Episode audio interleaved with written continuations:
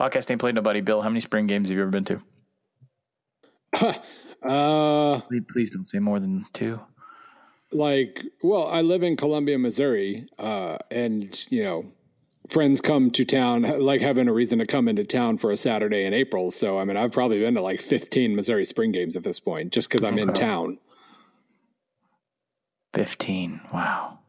And if it is 15, it'll be 16 on Saturday because, uh, oh, wait, hold on. What's the weather going to be like? Oh, it's going to be terrible. Ha ha Because this is, uh, this is just so depressing. This is a this is a space in which normally, uh, you know, we do our best to decry and debunk sports writer stereotypes. That's one of the reasons this podcast exists is because the like the old school thinking in every aspect of college football was so like calcified when we started SB Nation.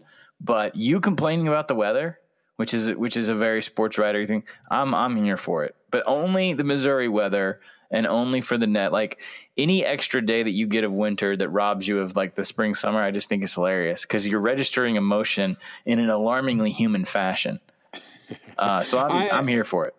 I walk the dogs three times a day. I have had about five lovely, comfortable walks. Wait, you wait, wait, back up, back up. You are a parent and you walk your dogs three times a day, and you produce roughly about eighteen thousand more words a week than I do. God, I hope. I, I, seriously hope none of our. I mean, our bosses listen to this. Do you realize how? How do you walk your dog three times a day? Uh, well, I put their leashes on, and all then right, all right, all right, all right, all right, all right. This is podcast. No, ain't playing nobody. Here, here's here's a reminder: when you wake up at four, the day is yours. There's a lot of day when you wake up at four. If you're on drugs at 4 a.m., the day is someone else's, but you can participate. This is podcast ain't played nobody. It's college football, marriage, and numbers and words. My name's Steven Godfrey at 38 Godfrey. That is the robot Bill Connelly at SBN underscore Bill C. He's the inventor, proprietor of the S&P Plus analytics system, uh, the basis of which we use as our Sherpa through the off season. because today we will scale scale the northernmost peak summit of the Mountain West Conference, as well as take your questions, and that's kind of about it. But also he wrote two books get them on amazon the reason why i asked about the weather and the, and the and the spring games and such was i was so desperate to tie this week's episode to an actual event ongoing right now the only thing that we could cough up was the fact that multiple major p5 spring games are being canceled for the weather i am so fine with this i do not have a i don't have a north south joke to make um because i know it's about michigan michigan state wisconsin um ooh i just read another one this morning there's multiple games that have been canceled. That's fine. I think it's totally okay. Iowa State. Um, so there's, there's, a Big 12 school. Um, just do it. Just cancel it. There's no point. No. I, I, am, I am a proponent of spring games as long as your only goal is to just kind of sit out there and talk to your friends and soak in the air uh, and and get to pretend it's fall for a day. Like that's all fine. Just don't like if you're coming away with from the uh, game thinking our team's going to be awesome this year or something like that. Yeah, don't. That's that's it's not a game. It's a scrimmage, but it's a fun. It can be a fun day. Go get your you know some pizza at the local uh, college town pizza place uh, and and enjoy yourself, and it's fine. Unless the weather is 45 degrees and cloudy. Question last week that we got, we didn't get from Miller Yoho at Miller Yoho. What should the casual fan look for when watching spring games? I assume coaches keep it pretty vanilla. So, is there anything to gain from watching other than it's something that resembles football? Um, the latter is sort of the truth in that. Um, yeah, if you know, if you're interested in particular players, um, I think the more if you're Alabama or Georgia, you're probably just watching to see what other five stars taking a five stars place. Um, and that's fun. I'm I'm not trying to be too facetious there. That's fun. That's fine. That's cool. That's what you want to do. Um, don't ever look for scheme or uh, like whole cloth play execution. Um, they are in so many cases really granular like like specific areas are being worked on receivers getting your third team guys as many reps as humanly possible for depth letting a backup quarterback work in work with the ones in a in a um, in a one minute drill in a goal to go situation. So everything that you're seeing is obviously not true game. It is a practice. It is not a game. It is a practice. We can all agree on that, right? It's a practice. It's not a game. Yes, right. No one's trying to hurt your quarterback. It's not a, it's not a game. Not a game. Practice. Thank you. Yeah, so uh, like inevitably, you know, I'll do Columbia Radio or whatever the week before the Mizzou spring game, and and what I'll I'll kind of lay out the same spiel every time, and that basically what I I will say is you know yeah, don't look for overriding conclusions about anything, be it scheme yeah. or quality. You know, chances are your number one offense is facing the number two defense, and number one defense is facing number two offense. You can whatever spin you want to put on it, you can put on it, but it is an opportunity to at least like um, have have three questions in mind about a player or a or a unit uh, like a you know for Mizzou this year it'll be like you know can anybody like what how are the defensive ends looking like since they uh, only have one like semi known pass rusher and he's out? So okay who else is there? Is it are they getting any pressure? Obviously it's two hand touch on the quarterback so it's different but you can at least see if they're beating the uh, the the right or left tackle uh, you can see if you know are the safeties do they seem to be semi organized you can kind of figure that one out so just really vague questions where you can get kind of a waft of an answer if you do that, I mean, you can get something out of it, but yeah, you're not going to get much out of it. Uh, reporters, um, reporters' experience here from the locker room, from the coaches, private conversations with me over the years. Anytime you say quarterback X looked good in the spring game, a coach is going to roll their eyes because what a coach knows, it's not a, not, not just about the yellow jerseys, but it's also about the fact that the coaches cannot create pressure equivalent to even your crappy opening game against an FCS team. They want to, they want to put you in a situation to test you, but they know that they can't because short of like four stadiums, you're going to get something that's probably a fifth full, sixth full, right? So the atmosphere is not going to be there. You're probably going against your twos, even if you're going against your ones. Um, it's a defense that you know and recognize really well. It's extremely hard to make a quarterback feel like he's in a game setting and test um, decision making between like between walking to the line and taking a snap and and doing your reads, all your fun quarterback stuff. That's the one where quarterbacks or quarterback coaches roll their eyes when we in the media say like, "Well, I mean, it was so good in the spring." And they're like, "That doesn't mean anything. doesn't mean anything at all." So, um, whoa. Hey, it's yeah. your phone. A report. Ooh. Oh wait. Oh no, they're getting me. Keep it in, Bill. Ooh, got important, super important reporter phone calls. I don't even recognize that number. Whoa. That is uh, from an area code for a long form I'm working on right now. So I'll get that when we hang up. Uh, Bill. Yeah. There's nothing wrong with watching your team spring game. There's nothing wrong with watching a spring game. Um, it's good naps, man. Um, it's uh, I know there were no, as far as I know, there's been no cancellations in the SEC uh, for spring games, and I don't think that's related to weather. I think it's related to the fact that they have to have the inventory for the SEC network because yeah. they blow those things out to such a ridiculous degree that um, if they were to cancel them, I think they'd. I mean, they would lose a lot of their you know inventory for the spring. And they like send crews and all that crazy nonsense. But I feel so bad, like those crews have to talk for two hours, dude. I mean, during a practice. Yes, Adam Amin. I, I think he was working women's Final Four I'm trying to think of the announcers I like a lot right now. I, I don't know if Dari Nowkhah's doing any. Um, I probably shouldn't have started this list without realizing who's actually doing play by play on some of these games, but like it is yeoman's work. Uh, I'm trying to think. I think Cole, um, Cole Cubelic, sure Cole's involved. Yeah, uh, was doing color. Actually, he was in that stupid. Uh, not stupid because Cole did it, just stupid because the SEC's fake PR. But they like made they let a bunch of media become referees. I think it was the South Carolina spring game. You know, they they yeah. never invite SB Nation to these type of things because they're huh. they are afraid I'm going to steal the silverware, and I am. Uh, that like it's hard to do television. It's really I tell you what, if you're an aspiring sportscaster, if you want to work in television or video or whatever the hell it's going to be in you know ten years, where it's an where it's like a just an eyedropper and you're psychically teleported to the game or whatever uh, watch a spring game because man, you gotta you gotta like vamp for three and a half hours. Um, yeah, you're gonna be you're gonna be blowing such smoke. You're gonna have learned a tidbit about ev- why every single redshirt freshman is about to have a breakthrough season, and you're gonna use all of them. Mm-hmm. Like it's gonna be just nothing. It's it is an exercise more than anything of actual value.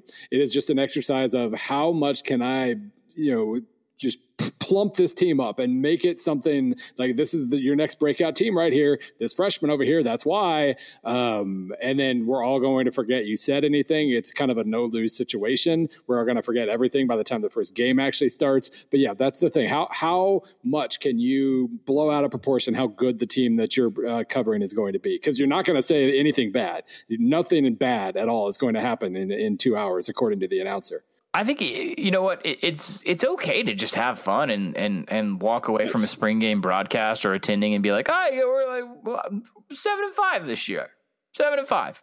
Like, why not? God, life is short. It's filled with filled with disappointment. So the problem is, don't get on Twitter and tell me about it. Don't be like, "Man, you look good in the spring." No, no, stop. Nine. And, and I know we have a lot of Nebraska fans listening right now. Um, Wait, because but, this especially goes for you, Nebraska fans. Just, just don't. podcast always plays yeah. Nebraska. That's what the letters actually stand for. There you go. Good job. No, they, I, I, actually eh, when I'm writing previews and I talk about somebody who seemed to have a good uh, a, a, good spring game or a good spring and made headlines and all that. I, I call them, oh God, what was his name? The, uh, the I call them the Jamal Turner All Stars because Jamal Turner lit up like two straight spring games uh, at, for Nebraska, and I heard so much about him, and he caught like 20 passes in four years. Uh, to to his to his own defense, he was hurt a lot and all that, but he he was never. You you would have thought he was about to win four Biletnikoffs, and of mm-hmm. course, need dare I say the name of Tanner Lee uh, and the things that uh, a certain nerdish co-host of this show had to deal with from Nebraska fans uh, with Turner Lee, uh, T- Tanner Lee last year. Now that said, I mean a lot of Nebraska tough questions. on me. Huh? It was very hard on me. Yeah, it was. I, I lost sleep. Um, our friend Aaron at AG Evans nine hundred one said, "You've mentioned Nebraska ball, uh, Nebraska football was turned into a museum." Um, Frost. Yeah, when did I say that? I don't, I don't remember, but um, but you did because they they they have better memories than we do. Ross mentioned in his intro PC that the leadership is finally in place to be successful. Osborne brought his bought his seats back after getting rid of them last year, uh, and everyone seems to be pulling the same direction. Uh, I'm definitely not saying this is a two tweeter. He didn't fit all this into one.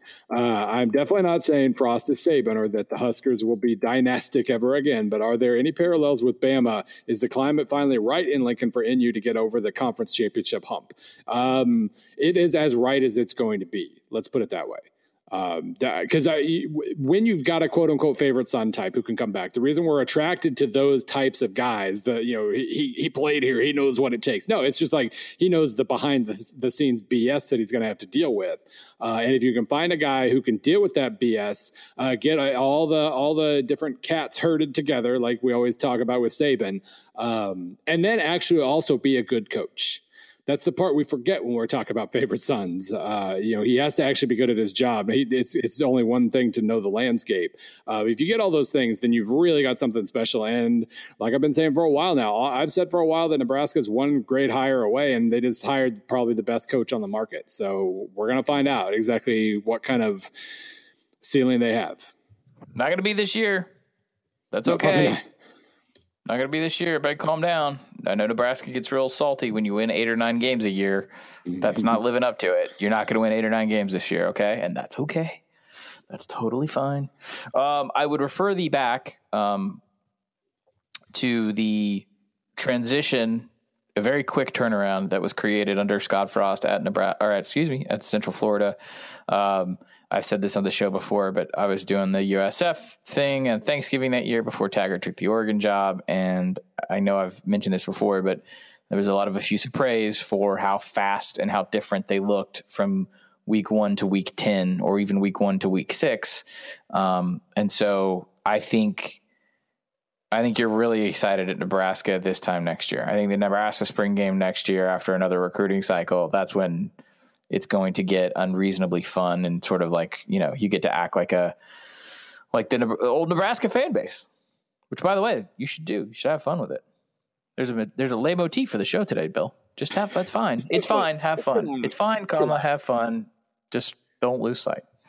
Um all right, Bill, we're gonna go straight into the questions. Because we Well, got a we bunch. have kind of, but yes. I know. I know, but I have to create transitions. Um, and then we're going to do uh, Mountain West, and hopefully the uh, questions will organically get us to the Mountain West. and then, um, due to the fact that we have other engagements, we're, we're not going to go super long today. So, uh, once again, if you have a question for the show, please use the hashtag on the Twitters. It's hashtag AskPAPN. Um, a couple of you asked the question without the hashtag, and uh, you are you are doomed to rot in the pits of hell. I'm not going to read your question on the air. Uh, we got a bunch. Where would you like to go first, Bill? Wow. Okay. Um. Oh, okay. I just found a good one, but I'm going to save it because I have to pull up another link first. So, Cool, cool. Do you want me to do Yeah. one? uh, yeah, you do one, and I'll prep. I'm going to go totally random. You ready? I'm just going to scroll through the Twitter column. Ready? Plus plus money. From this point forward, what's higher? The total number of Nick Saban national titles or the total number of Herm Edwards bowl appearances? hmm. Does he mean forever? Yeah, I mean, I assume, yeah. For for the they're both old, so I mean, they're not How many gonna, titles? How many titles do we have from Nick Saban now? LSU plus Five, I think five and five, nine. so six. Yeah. Okay, so I'm definitely going to go with Nick Saban national championships. I mean, what you're telling me is that Arizona State is going to go on a six year run of bowls. No. What you think? You think Alabama's going? No, no. I mean, I think from this point forward, so not counting Saban's five. Oh, oh, oh, oh. Okay, I'm sorry. That's Sorry, how I plus, read it plus. anyway. Who knows? Sorry, but plus plus money. Um, um, ooh, uh, well, yeah, Arizona State bowls. It's yeah. Go to the Cactus Bowl or my- something. Six right? Yeah, my, Like, my initial reflex was, of course, Arizona State. Now that I think about it, um, you know, we still got two or three national championships to go for for Saban, probably, possibly. give me Um, that. Give me that hot take, Bill. I I don't think I can. I don't think I can pull it off. But I will just say that you know if, if Saban does get to say three more national titles, which might be pushing it, um, I, I'm not completely sure. I see Herm sticking around long enough. If he gets like three bowls in five seasons, that might be his career right there. So um, it might be tighter than I my reflex thought. But yes, I'm still going to go with Herm bowls. By the way, uh, shout out to Richard Johnson's uh, Herm Edwards profile yesterday. It was. Um, I, mean, it was even handed. It was well done. It basically lays out all the reasons why they think they can succeed. It lays out all the reasons why, you know, all this talk of all, all the NBA BS about uh, new leadership model, blah, blah, blah, it was just basically saying we've hired a Mack Brown CEO coach. Um, and, you know, it, it was a very well done, even take on his part. And, and I liked the way it came about. Young Richard went to the desert.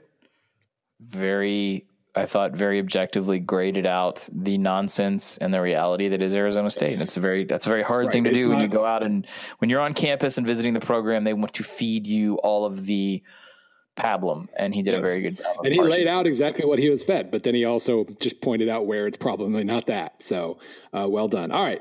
Um, All right. Here's the question I was wanting to set up. Brian Mann at B Man underscore 2017. Which coach is best positioned for a breakout year two? Um, Ooh, he I like also this asked about- he also about, uh, asked about year one guys, um, but we'll stick with the year two thing for now. So Yep, here's a list of the coaches who came in in 2017. Uh, so the the breakout candidates: Matt Rhule at Baylor, uh, Justin Wilcox at Cal, Luke Fickell at Cincy, Randy Edsall at UConn. I'm going to eliminate Lane Kiffin at FAU since he's already broken out. Uh, Butch Davis at FIU, Jeff Tedford also broke out uh, at Fresno, Shawn Elliott at Georgia State, Major Applewhite at Houston, Tom Allen at Indiana, Ed O at LSU. Uh, PJ Fleck at Minnesota, Jay Norvell at Nevada, Willie Taggart at Oregon. Whoops. Uh, Jeff, I, I would say he's eliminated. Jeff Brohm at Purdue, Brent Brennan at San Jose State, Charlie Strong at USF, Geoff Collins at Temple, Tom Herman at Texas, Mike Sanford at Western Kentucky, and Tim Lester at Western Michigan. A lot of guys are. A lot of guys in there are going to improve quite a bit just because they, you know, they had a year zero situation. Matt Rhule, especially playing like all freshmen last year. Um, So uh, we, got to set up some. We got to set up. Pardon my pun here. Some rules for this. when we say breakout, we're talking about a large amount of year. winning. We're talking about a large amount of winning relative to the previous year or years past, as well as a breakout being sort of you didn't see it coming. I don't know. I I, I don't. Maybe, but I, I kind of see it as both like, yeah, you improve a lot from last year, but you also just have a large number of wins, period. Uh-huh. Um, so you know, like Bob Stoops winning the national title in his second year, that was a breakout uh, uh-huh. year, uh, obviously. Um, not only because they improved from seven wins to whatever it was, twelve or 13 uh-huh. but because it was just a big number of wins. So Matt Rhule might improve in, in, his win total. Matt Rhule might improve as much as anybody, but just to get to like six and six. So, so that's not uh, a breakout year. I think right, they're going to be steady. They're going to be better. I think it was a good hire yes. making best of a horrific situation. So let's take Matt Rhule off the list. Okay. Yes. Um, I love. Let's just go through and eliminate some of these real fast. Okay. Um, so no Matt Rhule. Um, I can say the same right away for Ed Orgeron only because breakout year it just it's not going to apply. They're going to be good. That's, yeah, that's breakout year at LSU is national title run. Exactly. So okay, that, that's not going to happen. Um, I think the same situation at a different level is Charlie Strong at, at, South Florida. They do have to replace Quinton Flowers, and they do have to.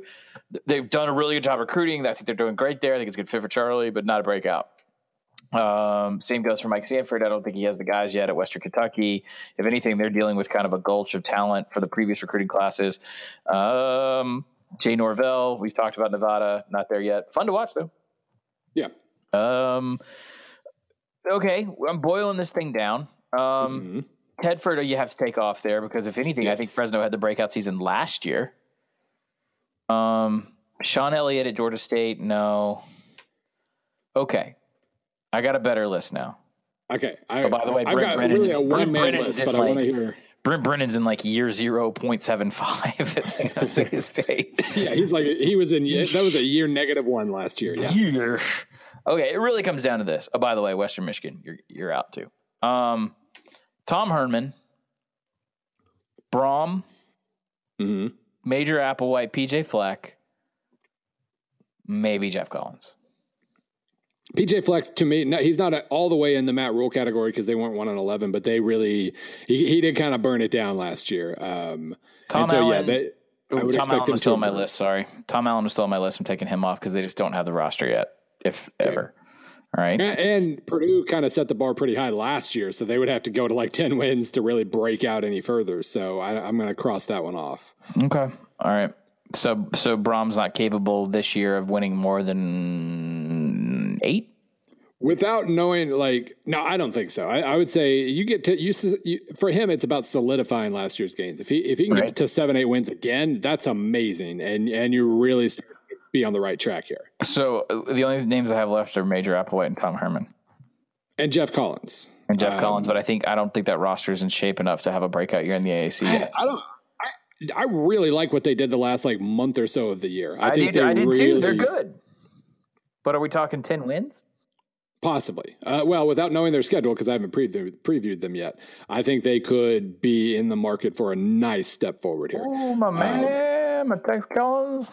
Tell him you tell him we got him down for ten wins. Um, the Temple schedule is favorable. Bill, how about that? Um, Villanova, okay. Buffalo, Maryland, Tulsa, ECU, Boston College, Navy, Cincinnati, uh, Central Florida, Houston, UConn, South Florida, not in that order. Um, okay. I, I uh, 10 feels like a lot, but you know, um, I like your optimism there.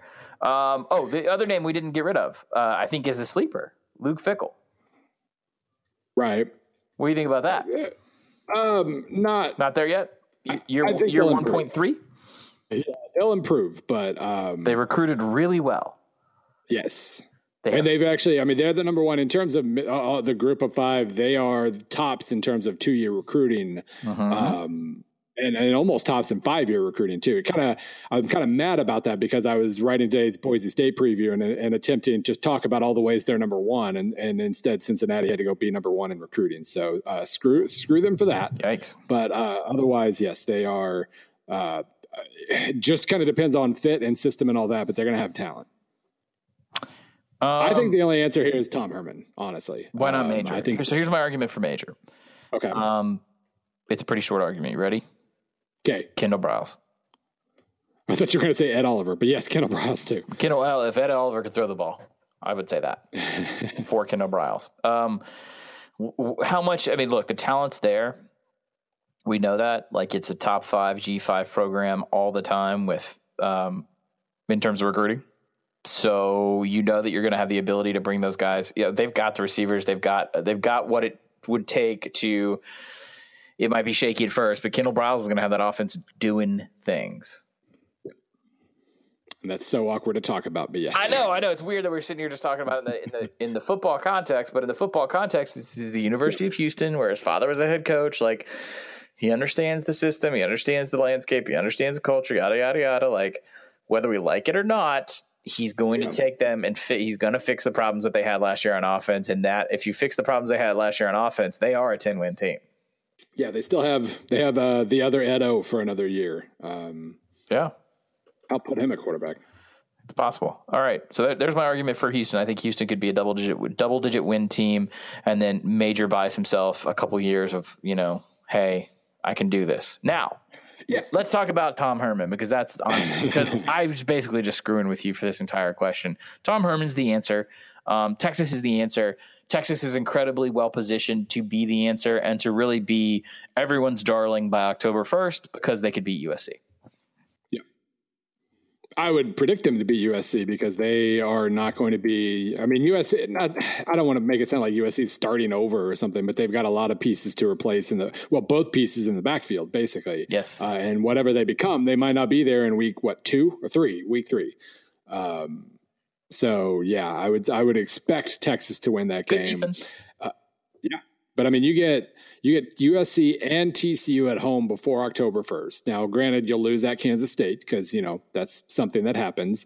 But, um, you know, they, I, I, I just, I think they're going to be just about ready. The defense is going to be really, really, really good. And the offense isn't going to be worse. It'll at least be more stable mm-hmm. than it was last year. I think it'll have a higher floor than it did last year. Um, and that could tip the balance uh, in a lot of these ball games. They're going to be playing in a ton of close games because that's just what kind of happens here. Uh, but they're going to have a chance to win a lot of them. Why are they going to be in a ton of close games? Well, because their schedule features, you know, trips to Kansas State and Oklahoma State and visits from TCU and USC and and Red River rivalry. They're not. They're, the talent level is going to be well, it is good. Obviously, the athleticism level is good. Mm-hmm. The talent level will pick up, mm-hmm. but they're just they're playing a lot of teams that are very close to them, and and therefore, you know, a lot of uh, you know, a lot of these are going to be, you know, one possession finishes and how well they do that, how well they select a quarterback. First of all, they they messed around last year. They needed to. Mm-hmm. It seemed like every time they were just about ready to put to to just go ahead and go with Ehlinger, he, he would get hurt or something, and then Buechele would come in and not look terrible, and that would start the process over again. But uh, just last year, I mean, last year they lost 27 24 to USC, 29 24 to Oklahoma, 13 10 to Oklahoma State, and one of the weirdest damn games I've ever seen, uh-huh. 27 uh-huh. 23 to Texas Tech.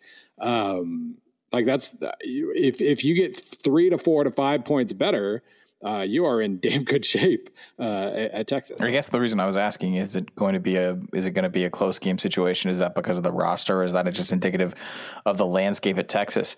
The reason why I ask that is is it possible to just be let me like pull up Oklahoma last year and how many blowout situations they got in. Is it just is that just life in the Big Twelve in which you have to be really good at managing one to two possession games? We could say the same well, thing I mean, in the SEC, like, but I'm just saying like you right. can't. You're never going to have so many more guns than the next person in that in that culture. That's a metaphor and a reality, by the way. Um, yeah. Okay. So let's go through like Oklahoma. Uh, they had a four game stretch of close games. Right. That's yeah, pretty much it. Exactly. 62 52, Oklahoma State. That's the one that jumps out. 38 20, TCU, not so much. No, go back up earlier. Oh, there 42 yeah, 35, right, right. Kansas yeah. State, 20, yeah. like four straight games. So the meat of the schedule that ends up defining their, their, their playoff year is a series of close games against pretty good teams, most of which you named um, at the outset. We were talking about. I just maybe that's just how you live life in the Big Twelve. Is that you're never like let I, I guess what I'm getting at, Bill, is that there's no there's no rebuild or there's no trajectory for Tom Herman the way there was for Herman's boss at Ohio State, Urban, where it was like, we're mm. going to make Ohio State so good again and so elite that we're going to just scrub six to eight teams in conference a year, or six to eight teams on the schedule a year, and then really knuckle down and be more talented and better disciplined and blah, blah, blah, well coached, whatever, versus the good teams, you know, the three or four good teams. Yep. In the Big 12, it's either a testament to parity um, a symptom of the cultural uh, uh, of the style of play or whatever. But Oklahoma's a damn good team. They almost beat Georgia, and they had to gut it out. Still played like five close games. Yeah, they had to gut it out. yeah. I mean, the difference there, you know, Kansas is horrible, uh, and uh, until proven otherwise, Kansas is horrible. Uh, Baylor will not be nearly as bad, but the other eight teams, or uh, you know, nine if you're including Baylor now, uh, Mhm. are bowl caliber.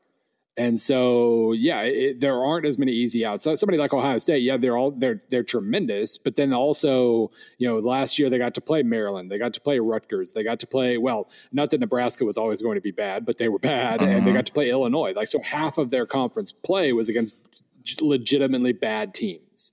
Um, you get you got two of those last year in the Big Twelve, and Oklahoma almost lost to one of them. Baylor they let Baylor hang around for a long time. Um, but you know you just don't get as many easy outs in that conference. You don't have as many heavyweights, but you don't have as many easy outs either. Uh, let me ask you something real fast. Just answer this Yeah. as quick as you can. How good is Ohio? Uh, excuse me. How good is Iowa State going to be? Uh, I'm trying to. I haven't like they lost Lazard. uh, Pretty good. Okay. I, I don't Here's know how I much. ask. Here's what I ask. This schedule Okay. screams like emergence year, uh, breakout, per, breakout. Tom Herman gets profiled by every national schmuck like me. this is the Texas is back campaign. Here's why: weird, sleepy opening game at Maryland. You lost it last. Yeah, I'm, year. I'm more concerned about that one than USC. Right. I think for Texas. you- that's but but still favors well for Texas in a lot of ways because he can get them up after losing last year, right? Then you come home. Tulsa's we don't know. Um, Tulsa's not what it was, um, and then we we just talked about how they shape up well against USC. If you are able to punch through and feel good about the run of TCU at home at K State, Red River, and then Baylor still you know a husk yeah, they should be Baylor at home. That you know you win your game, last major game is going to Stillwater October 27th. Now, again, I know I, I don't want to denigrate. I, we just said how much parity's in the league, but West Virginia, you closed the season West Virginia at Texas Tech, Iowa State, and at Kansas. You could, Granted, they lost. I, you could, like, I know, I know, but if you're having this, I'm saying if this is the, if Yeah, this is know, the ascension, and you're able to beat, if you're if you're able to to really boil it down, and if you're three and one against the two Oklahomas, USC and Maryland, like things look pretty good. Things look really good. Yeah, like and- that's and a ten that's a ten now- win team. And we were saying with LSU, you know, breakout year means national title run. We're not back. We're not to that point with Texas yet. Texas, No, breakout year for you know, Texas is ten wins. It's been a while, right? and and, Yeah, and I mean they've that is without a doubt a lovely breakout year if you can get to about ten and three, and I would see this schedule, you know, absolutely catering to ten and three because yeah, they they've won more than eight games once since uh, the national title game in 9 Mhm. Um, so yeah, you get to nine wins. Technically, that's kind of a breakout year, but you can set the bar at ten here. I think they might hit it. Interesting. So that may go down as an ASPA pin, like question length record holder, record setter, at least a record setter. Um, okay. Um, I had a question pulled up, but then I had to dive into Texas schedule, so I'm going to vamp for a second while I find it. At Audit Dog, Nat Burrows. He asked, might be more of a 38 Godfrey question. It is. Uh, but was it Tennessee? But was it Tennessee not taking Bobo seriously as a candidate, or Bobo not wanting to get involved with the Tennessee job as Plan D, or something else? Felt like his name was not being at least floated was odd. Um, Nat, he was a candidate at Ole Miss. They talked to him. Yeah, this, so this is in response to I had my Colorado State preview. went up a couple Oh, okay, okay, okay. Sorry, I didn't understand because he was very. Yeah, the question was a little weird. Um, Bobo was never okay. So Spencer Hall asked me to do this yesterday for something that's completely unrelated. They're like, in in loose terms, like how many people got offered the job, how many people had conversations about the job that we actually believe.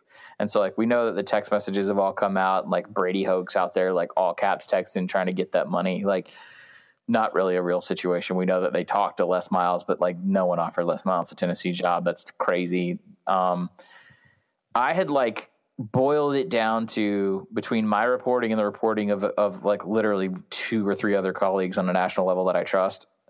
I would say that you're looking somewhere between like 11 and 13. And Bobo. Now, okay, here's the deal, though, Bill. It's 11 to 13. It's two separate searches. They fire the first person who was searching, okay? And then start again with none of the previous people that he had, to- had spoken to, right? So you start all the way back with like, I'm getting killed on Twitter and social media by Mississippi State fans for saying that Dan Mullen's talking to them about that job. Oh, no, no, double rebel homer. And then, of course, it comes out months later that he was on his way to, to Knoxville and was discussing the Tennessee job days before the Egg Bowl, which he lost. Oh, I hate being right. Um, so there's a whole arc that starts from Dan Mullen, go through the Schiano thing, right? And then it ends and dies um, with Mike Leach. When I was out working on Project X, I was getting phone calls from Tennessee people saying, like, they're going to go out to Mike Leach. And my response to those Tennessee people on the phone was like, the Mike Leach is probably going to say yes. Um, yeah. That's that. Um, obviously we know Currie basically got fired in the process of offering Mike Leach right. a job. He, he, did say yes and didn't Correct. get the job. Yes. yes. Um, so every, I mean, what a weird thing. I don't know how many people in life go through a situation which you're offered a job by a person who's fired and you don't the job is not going to be offered to you, but neither of you know it yet. What a weird thing. Um, okay. Then you have the separate search that emerges after, and it's kind of what you need to focus on if you're a Tennessee fan. Um, Pruitt was hired I think Mel Tucker was probably the Rooney Rule candidate. Um, Mel Tucker is an assistant at Georgia, um, and Kevin Steele was real. Um, I know there were reports that Tee Martin was offered the job. I don't know if he was officially offered the job. You know how that stuff goes. It's not official until it is. No one ever is officially offered a job that they don't take. So that was kind of the candidate pool in the situation they were in. I, this is a long-winded way of getting back to Bobo by saying Bobo was not on the radar initially by Currie, and I think there was a different crop by the time that Fulmer had had started his his search. Yeah. Um, also, let's talk about Colorado State for a second. what have you done to get to Tennessee? Please, please, right. please, he's, he's, everyone, he's please, everyone, place your Tennessee jokes under your seat for a second and just fold your hands. Continue. Yeah, he um he's only been there three years. First of all, um, he inherited a job, a program on the rise. He kept it bowl caliber, but he hasn't. We were just talking about breaking through. He hasn't broken through. He had a chance to break through uh, last fall, uh, and they they kind of fell apart down the stretch. They were in position to win the Mountain West Mountain. They were in very good shape. They were let's see, they were five and two. They lost to Alabama, you know, forgivably so, uh, and they blew a ton of chances and somehow managed to lose to Colorado despite outgaining them, if I remember, by a decent amount. So they're five and two, a disappointing five and two. Uh, but then they go and they get waxed by Air Force at home um, late October, uh, the the tide turns. Just as maybe his name is is starting to waft around, but you, you lose to Air Force, you're still okay in terms of uh, you know having the Mountain West Mountain Division in your control. But then you lose 16-13 at Wyoming in a snowstorm. Uh, and then you return home and you go up huge on Boise State, give up a huge comeback and lose, I think, in overtime 59 to 52.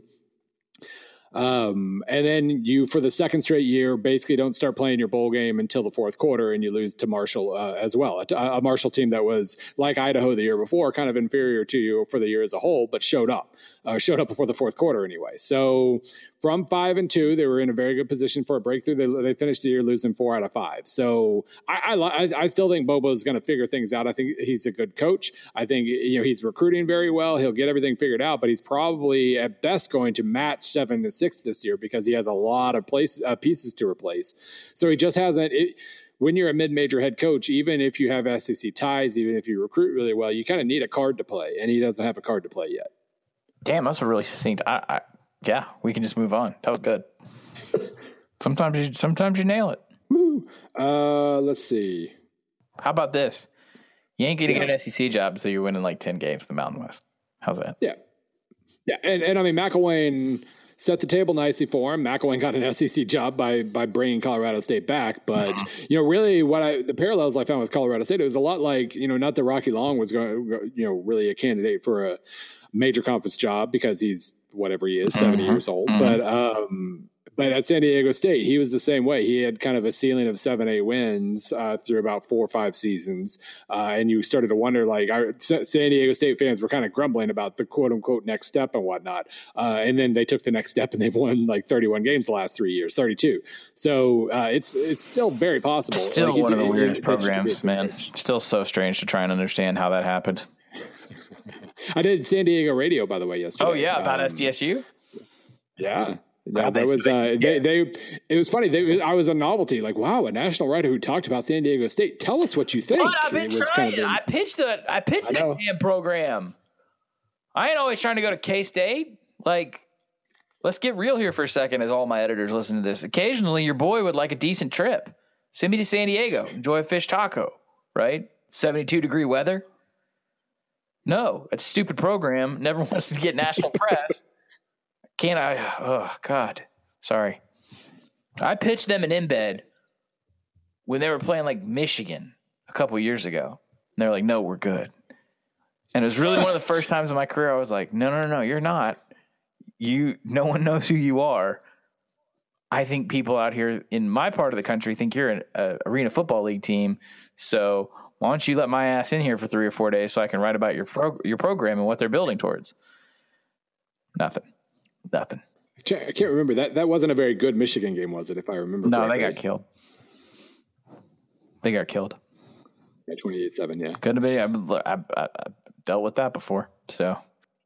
Yeah, that's right. You know how to write that piece. Oh, like an oral bowel movement. Jimmy Jewett, JJ tweet at JJ tweeting five. JJ tweeting Which five. coach which coach at a P5 school who everyone assumes is safe winds up on the hot seat after next season? Oh, man. Okay. I'm just going to go ahead and pull up CFP stats to get my full list of teams in front of me here. Okay, so uh, again, you guys got to set your rules out for us. Um, we so so if you go to coach's hot seat, not scientific, um, and you look at their top ten, it can't be someone who's already on the hot seat, is what they're saying. Right. Yeah, somebody we think is safe. Somebody when we're talking hot seat lists, uh, they're, they're nowhere near like, wait, the top so like list. like when we someone the public thinks is safe, or someone that that even sports writers think. Well, I would say that that we yeah, like, like you know, Paul Johnson not incredibly safe. Um, okay. But okay. I'm just looking at the ACC teams. But like you know, Bronco Mendenhall is safe. Uh, so somebody more Mendenhallish. Not that I'm predicting that at all. He's fine. But um, yeah, totally. somebody we're thinking of as safe right now. A good example would be like Gary Pinkel in 2015. Now, granted, I mean he retired, uh, so mm-hmm. it wasn't quite the same. But he started that season uh, having won two division titles and ended it. Protests aside, he still ended it uh, on much shakier footing because of what was happening on the field. Um, that's not a great example, but we're going to go with um, it. What about Larry Fedora? Yeah, that's a good one. Um, I think they're going to improve. I think they year, are. It's not a I think they are too. But I think if there's if there's not enough of a, an improvement, there it'll start towards season end. Baseless, by the way, great football coach. I think he's mm-hmm. really good. Yeah. Done, and he doesn't get the shine nationally that he deserves for dealing with the UNC NCAA stuff as much as he dealt with mm early on and still really like fashioning a pretty good football program. Um, as someone who's like been eyeballs deep in the NCAA as it relates to Ole Miss and Mississippi State and all that, like Fedora just had a much calmer hand in all that and was very, um, it was, it was impressive what he did. Um, what about, I got one for you. It's not Power Five. What about Kalani Sitake? I would say he's probably already getting there. Uh, he's probably his seat is probably too warm to qualify. Okay. BYU's head coach. For those of you who don't know, um, here's here's one that I don't completely believe either. But that's kind of the nature of this question. We're not yeah. going to completely believe it. Otherwise, we probably already have him on the hot seat. PJ Fleck. Um, no. If if he bombs the second year, because I mean they really did fall apart last year. Um, okay. I, it gets harder to sell that level of charisma and energy if you're not winning. So he's probably not going to be on the hot seat by any means. It's his second year, but I think that's one of those situations where right now he's fine, everything's fine. A year from now, you could be looking at a yeah, you better win this year kind of situation. But yeah, that's that's it, it's tough. Uh, Holgorsen's one that gets talked about a lot, and Kingsbury's one who gets talked about a lot. But Kingsbury, Holgorsen has at multiple times been on the hot seat at West Virginia. Kingsbury was on the hot seat last year at West Virginia, so I don't know if those things count. Mark Stoops is always one step away from the hot seat and one step away from like a 10 year contract extension. Yeah, he. I mean, because of that, I don't even know if you can use him in this in this yeah. exercise. um, I, you know, what, so honestly, I don't believe this either. But Barry Odom, no, not I, really. You think? I, I think I think the athletic director's got a pretty high, not like you know win the division or else kind of thing, but if you miss a bowl, um, especially with uh, not, not, not saying I doubt Derek Dooley, but with the offensive coordinator change he just made, um, if the offense falls apart in Drew Lock's senior year, that'll be like having uh-huh. two bad years. I think. Um, so he's not completely safe. Mike Leach is one everybody talks about. Everybody's talking mm. about that because they lost so much of the coaching staff. They are dealing with a multitude of off-field issues. He lost his athletic director, so that's definitely one that. And, and he took another job and then went back to his old job, yeah. and that's awkward as hell. That's one that gets talked about in the industry a whole heck of a lot. Um, wait, did they say anything about first years or first years? Did, did that work? No, I, just basically somebody who seems safe now, but will end up not safe at all. Well, that would imply being fired after one year because I was going to say, who goes into hysterics first, like Florida State or Texas A&M? Mm, yeah, I think it's Texas A&M. I think Florida State fans are more prone uh, to to maybe get in his well boy I don't know. That says a easy uh, tiger. Like I'll, I'll, stop myself there. But it doesn't matter because I think I think Taggart's going to do great. Uh, I'm not I'm less convinced about Jimbo at least getting a fast start. So yeah that's you, what I'm saying. Yeah a year from now you can finally you can certainly probably find some uh some grumbles for for a for, and and when you sign a seventy five million dollar contract, uh, you know those those grumbles might be warranted if you're not winning quickly. That's what I'm saying. Okay, uh, your turn or mine? Oh, for a question, uh, yours. Our uh, friend of the show, friend of mine, Warren Abel's LSU schedule is legitimately terrifying. Reports out of Baton Rouge regarding offensive production are so far, quote, on brand. What is LSU's floor? In the modern era, when's the last time a hot shot coordinator from the same staff took over for a fired coach? Bowden doesn't count. Um, okay, Warren is a, a typical LSU fan, at least the LSU fans that I am friends with, because I'm friends with this person in real life, but also every LSU fan that I know that I married into. They are, I, there's two settings, um, like cocaine level jubilation or like just disgust at a nine and three season. Like the world is ending. So you can tell where they're at right now. Yeah, our, our LSU Twitter fans were crabby last year for most of the year, and they finished in the top 20 with a new coach. They do not look at that. As, that is not the glass half full approach that they want to take. They want to find a reason to think that the world is ending because they hired Ed Orgeron. And I think the I think the honest answer is you don't even. I don't know what I don't know if they know what they have yet. I don't know. I mean, it's the the Canada thing. You cannot argue away. It was bad. It was bad that it happened. It was bad for Canada. It was bad for Orgeron. It was bad for LSU. It was. Um, replacing him with the temporary OC that you that you moved over when you became the interim head coach. Um, I like Ensminger, but man, it's a hard sell. I liked what Ensminger was doing on offense too. By the way, yeah, no, I, I think he did a very good job uh, in in 2016 with what he had to, but like just jumping in in the middle like that. I thought he did a, a fine job, but yeah. Um, and by the way, uh, you know, quote unquote reports out of Baton Rouge, reports out of spring ball, ignore them, ignore them, ignore very them. True. It's April, so that very doesn't true. that doesn't change my opinion at all. But um, yeah, they've certainly got a lot to prove. They they've are, got a hard uh, schedule. they're cycling through a lot. Like they, they they've been hit by the draft a lot, and and the gaps that happened with they did not blow the doors off in recruiting this year. They did good, but not like that Ed Orgeron standard of excellence. And then there was the gaps where Miles' is recruiting had fallen off, and they had some attrition. Um, Ross Dellenger, friend of the program, who covers the Tigers for the Advocate down there broke down the situation of like why are they so thin on the lines and yeah. showed you know it's just one of those perfect storms and that happens. Bud talks about that a lot with our with our recruiting coverage where you know you'll have a combination of like transition year, off year, a little bit of injury, and then a little bit of like transfer attrition, and that's all Right. it takes sometimes to like kick a good program in the nuts for about a year. Um, especially on the line where I mean you start uh, on the offensive line you know like you that's half your offense. That's five guys. You need like 15 linemen 13 to 15 at least from, in terms of scholarships. So yeah attrition there can just wreck you and quickly. Bill, I have something to bring up. Um, okay. I often throw around the term best question asker, um, as, as I like to just pat individual heads of my favorite children amongst the PAPN, uh, you know, hardcores. So we've had a listener who is not only does he shoot for accuracy, he shoots for frequency. He is he is Kobe. All right. And that is our that is our friend uh, who who usually asks like four to five good questions a week, which is better than some of y'all's lazy asses. Uh, Shakar Gupta, and the problem was this: I know I was butchering that name, and so I tweeted at him. He started. I, I put the call out early this morning, as one does before we record, and then he starts popping off like these great questions again. So I was like, I know I'm gonna answer your question. Or I know we're gonna read your question on the air. One of your great questions. I know I'm screwing your name up, and this is the problem. I said, um, I said, hey, how bad am I butchering your name on Twitter? And he says, ah, it's not terrible, but it's pronounced. And then he breaks it out into two pronunciations: shi like shiitake and care like anchor. But even as I just read that to you, my brain knows what he's trying to say.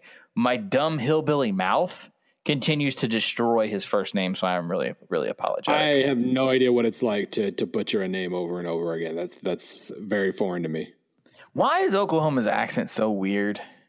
For those of you who don't know, or maybe we do get a lot of new listeners, and we appreciate that. Welcome to the family. Uh, Bill is from Oklahoma, and it's basically like you took you took an East Texas accent, and then like you ran over it with like a with like a highway paver. I don't know. Y'all's accent is so strange. Well, and then I, I've lived in Missouri 20 years, and in Missouri, they do things like uh, take a city that's spelled V E R S A I L L E S, like a famous city in France, uh, and call Versailles. it Versailles. Versailles. It's, it is Versailles in Missouri. They also Um, smoke a lot. They also smoke a lot of meth. Sorry, I was trying to get that joke in in between your statements. Sorry, sorry. Um, yeah. So, I mean, really, you can just say that I had no chance. We'll just leave it at that. Awful. I apologize. Over 50% of my bloodline runs through deep Appalachia. So um, I just, even when he literally gave me two words that I know the meaning of and pronunciation of, I'm still butchering it. So Shakur Gupta is, I think, how you say it. Yes. And I'm I- I- really, I- I'm really, really sorry, Shakur, because you asked the best questions and usually the most frequent questions, and you're a USC fan. We spent a lot of time on USC the last couple shows. I don't have anything on this episode, but let me jump in. He's got a couple here. Uh, the first one is, will there ever be PAPN apparel? We we want that. We, we just don't control that. Um, well, and we're we're lazy. We haven't pushed the apparel thing at all. Um, I don't even know how to push it. That- To I think we're in, I think we're more in control of that one than we are like the, the theme song and all that. Uh, but we just never we said, oh, that'd be a good idea, and then poof. but I'm told that's coming too. But like I'm told that every six months. I don't know. Um, all right. He says, uh, will any anyone from the Mountain West have a chance to jump to the Pac-12? Um, no. Hawaii. Uh, There's just no reason to Um, expand right now. Um, uh, uh, again, uh, John Wilner at the at the God, I don't know. He's he's he's writing for multiple newspapers on the West Coast right now, but it's Pac-12 Hotline. I think is the Twitter handle. right. Another breakdown this morning, um, and I, and it was so dense that I just had to put it in the Pocket app. I haven't actually like gone through and looked at all the stats. Um, where the buy rate for the Pac-12 network amongst subscribe like amongst cable subscribers, what you're actually paying down to the cent for like particular networks among all the different carriage opportunities is going down again, and and they're trying to put a spin on that. Like, I just don't see the Pac-12 with with what's going on right now, looking around and, and saying like, oh, we need to get two or four more. Um, if that were to happen and like we're in some some new like blow it all up situation, you have the obvious candidates, um, but I don't know if any of the obvious candidates from the Mountain West are what the Pac-12 is looking for because they don't want to fortify the West. What they want to do is is create a stake and do something dramatic where you know you joke Hawaii is a thing to them for non-football reasons as it branches into the um to the uh, various Asian countries that ha- they they feel like they can send basketball to. So maybe Hawaii is the only one with a chance. But I still think that they would go and like I, I think the Pac-12 is maybe waiting around for the Big 12 to die, and we don't even know if that's going to happen, and we don't even. Right. Meanwhile, the Big Twelve is waiting around for the Pac twelve to die. Yes. Um, so, no, uh, I- sh- I short answer is really- no.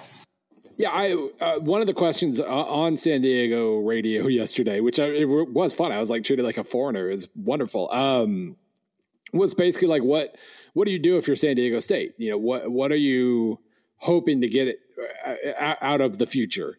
Um, because they do have the the new stadium idea on the table. Uh, it hasn't been completely approved yet, but it, uh, I think the odds are at least decent where they'll uh, tear down uh, the the uh, carcass that was once Jack Murphy Stadium and build a, a smaller stadium, a more uh, school friendly kind of facility, um, which I think it would be a, a phenomenal thing to do. But um, yeah, I mean, if you're San Diego State, you're probably not getting into the Pac-12. You know, no. maybe you can position yourself in case you know this quote unquote breakout of uh, the Power Five ever happens and they create a new subdivision. You know, the AAC is going to try to get in on that. Um, whether it will work or not is a different question. But if the AAC does, if they manage to kind of latch on and say, you're not going anywhere without us, by God, uh, and you need Houston and blah, blah, blah, blah, blah, blah, um, and it become kind of a, and there becomes a, a six conference uh, new subdivision, then you know you know Boise State, you know San Diego State, you know some of those programs will try to latch on, you know, some way or another. But other, I mean, if you're a West Coast mid major, you just like get your get your affairs in order. You know, get get the the stadium right, like Colorado State did, like San Diego State's trying to, uh, and just hope that that you know things unfold in a certain way because I don't think anybody knows how things are going to unfold now. Shakur also has a uh, multiple nerd questions because I think he does your math nerd stuff like you do. Yes, I'm going to ask one of them. One of them. Keep, keep it brief. Um, uh, with such a small sample size when it comes to college football. And then in parentheses, he writes in less than, less than equal to 15. Do you use any non parametric correlation methods to account for that?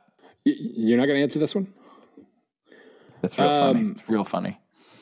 So, no, not exactly. Like the, the whole the way I go about things with S and P, it comes down to those preseason projections, and you're just trying to establish priors uh, to uh, take up as much space as possible until we actually get some sample. Because I don't look at the sample as in as less than or equal to 15, like because I'm not looking at games, I'm looking at plays and drives and things that can add up over time.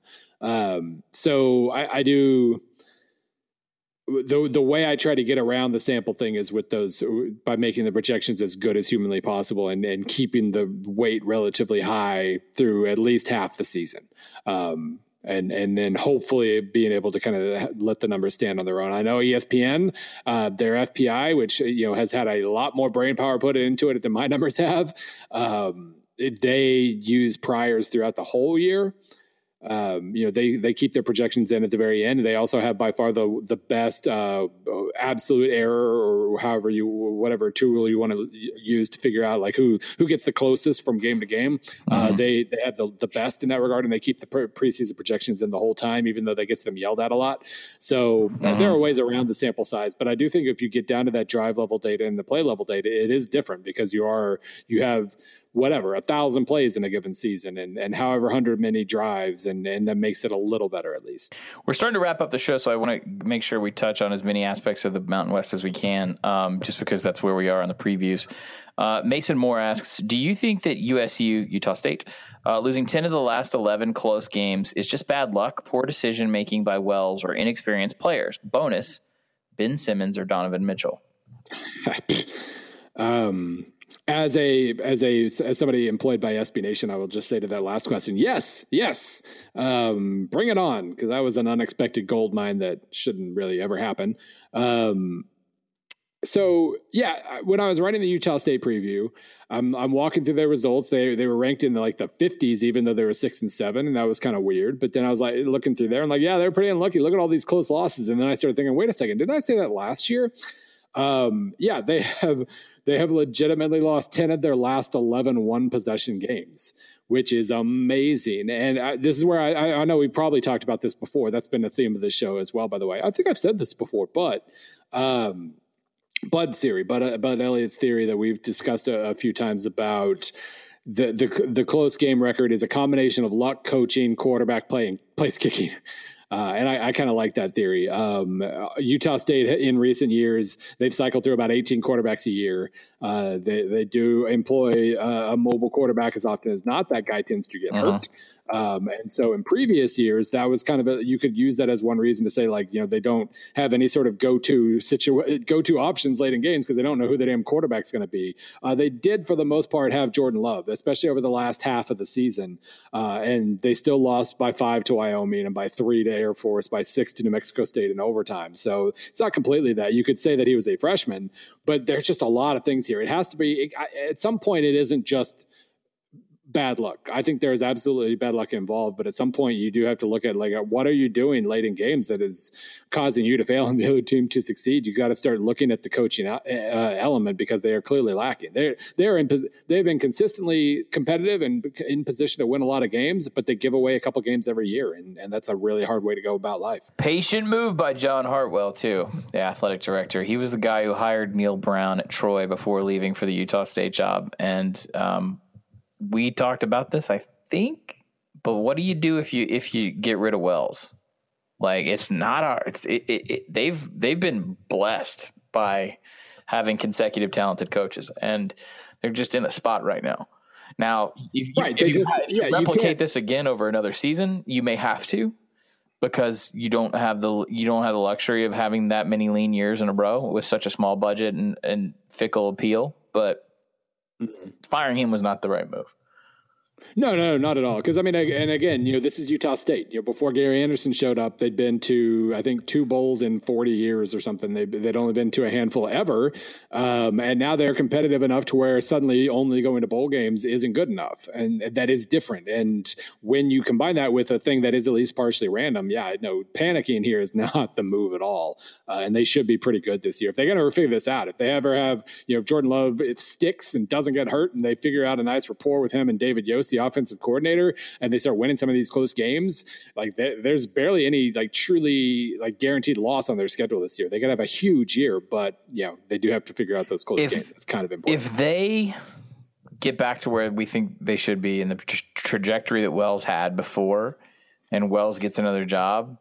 I'm not a huge fan of the retread movement, like I, the UConn situation with Randy being what it is, but just go hire Gary Anderson back because yeah. I mean, I think, I think that, that would work. He knows, like, I don't think there's any hard feelings there. It made sense that he went to Wisconsin. Like, just hire him back. I mean, he's at Utah right now, so and then I think he's going to do really well at Utah. I think he fits with those guys. I mean, he's he's he reminds me a lot of the guys on that staff. So yeah, I've forgotten about I've forgotten that he's uh, pretty available. So yeah, that. I mean, he move. just like he's going to do well at Utah. I don't think Whittingham would have an issue if he went back to USU. Like, just I mean I'm I, I guess I'm working for Matt Wells right now because I've got Matt Wells on a major job, but I think he's just trying to win ball games right now. But yeah, um, that's a program no one talks about. They were really fun to watch there for a while. The Chuckie Keeton thing was cool. Could be again. Could be again. All right. Could begin. Uh, Bill. Oh, oh, uh, here's here are a couple more that we should get through. Uh, Bruno Ligieri at Bruno Ligieri, L I G I E R I. Uh, just say hi to a listener from Brazil. Hi. Hi. Okay, that one was easy. Uh, and uh, Joda Fata Stacks or Fat Stacks at Joda Fat Stacks. Of course. Y'all pointed me to some stellar whiskey last football season. And Bill brought up Añejo tequila in a conversation on here. I'm getting married on Cinco de Mayo. My God. What kind of tequila? Um, any recommendations on an on an Añejo we should nope. serve at the reception? Miss it again. Say it again. Añejo. Añejo. No, it's on. It's. It, I I have been corrected. It is on Añejo. Who corrected you? A bartender who serves a lot of tequila. Not sure it's it's it's it's a here, here. I'm gonna pull up. You could do the pronunciation uh, thing. Uh, uh, Añejo pronunciation. Añejo. How'd you pronounce Añejo? Oh, I'm doing it right now too. Um, I'm gonna turn it up real loud for for. We'll see if I'm right. Show got loose. Yeah. Uh, um, I, I, turned it up really loud, but it was only my damn headphones because I got headphones on, so nobody heard that. Uh, but I'm right. We'll just say that. I should also be saying reposado, reposado, and I'm not going to do oh, God, that. please don't do I'm that. Going to, oh, I'm I, going I to say when did, I, again, having no institutional memory or memory whatsoever, I don't remember the whiskey recommendations. We usually stay away from that kind of stuff. Um, You're getting married on Cinco de Mayo. Good job. That's amazing. Good job. That's, I guess. Um, I guess. I mean, that's going to be a rough. Like if you're just going straight from there to like a to like honeymoon the next day, that's going to be a rough flight. So there, But, there, beco- um, there comes a time, and maybe maybe I'm only speaking for myself, where you're you're in your 20s and maybe even your early 30s, and you're it really matters to be well versed in these worlds, like whiskey, beer, tequila, wine. Wine usually comes later. I kind of gave up. Like I have a really, really deep whiskey collection, bourbon collection, because I get those as gifts, and I'm in a part of the country where we get access to things that other people don't. yeah. I mean, honestly, it's like if you lived in Sonoma, uh, you would get Yeah. you would get wine, other people don't. Um, but also like when I go to people's houses now, and they're like, "Oh, but everyone bring a six pack," and I'm like, "Ha ha!" I showed up with High Life, but also I like to drink High Life. Um, and they're all talking about like what Asheville, North Carolina brewery this is from, and blah blah blah. I'm just like, "Fucking whatever. Um, I like those things. I like uh, I like these nice tequila. I like the mezcal because it's smoky. I don't know anything about it, Mister Fat Stacks. Sorry. Let me, Luckily, I let me call you. Jo- Let me call you Joda. Mister Fat Stacks was your father.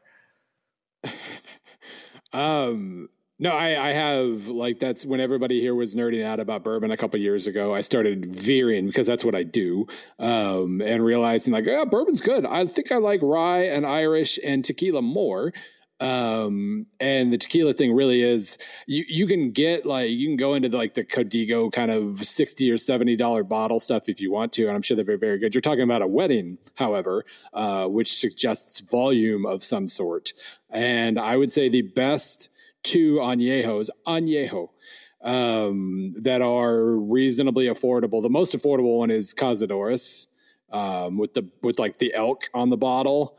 Uh, that is absolutely tremendous uh, aged tequila for sipping and whatnot. Uh, and the best um, Blanco, if you're going more towards the mixed drinks thing, uh, the Casamigos, the Clooney tequila. I hate that it's good because it's you know it's George Clooney's little personal uh, tequila brand that he went down and sampled and bought and da da da da da, and they just sold for eleven billion dollars. Uh, but Wait, it's wait, awesome. George Clooney did the plot for Entourage. George, George Clooney and Cindy Crawford's husband decided they wanted to own a tequila company. Went down, sampled a bunch, found one that he said would not make you hungover, and I to this date have not been hungover from drinking it. Um, and it's tremendous that you can get the Blanco for relatively cheap. Like we can get it like 25, 20 to $25 here in Colombia. The Añejo is more like $50 a bottle, 45 to $50 a bottle. And it is also incredible. Uh, the Reposado, the one in between tastes like birthday cake. So, you know, if you're, if you're in the mood for celebration, go for that. But uh, those are my, Cazadores is the best affordable Añejo tequila that I know of. It's tremendous. Okay. Well, there's your Boom. there's your answer. Um, I would just continue to say Miller High Life. Um, Bill, we got to go. Both of a us. wedding. We got to go. You got to go do radio. Yeah. You want to say what market Yeah. you're what, what market are you doing radio in? I am doing Cleveland radio. I'm t- this is an NFL radio Oh, hit that I'm doing right now to talk about quarterbacks because that is that is where I chose to move my career in in certain ways. I veered towards the NFL because that's I veer. That's what I do. So you're gonna go on Cleveland radio and they're gonna ask you ten questions, uh, five about Allen, five about Darnold, and then they're gonna say something um, super coded racist about Lamar Jackson. Have a good time. Um, you can reach him at SBN underscore Bill C. You can reach me at 38 Godfrey. We will reach you next week. Wow, that was smooth right there. Like Cazadores on Oh Yeho. my God.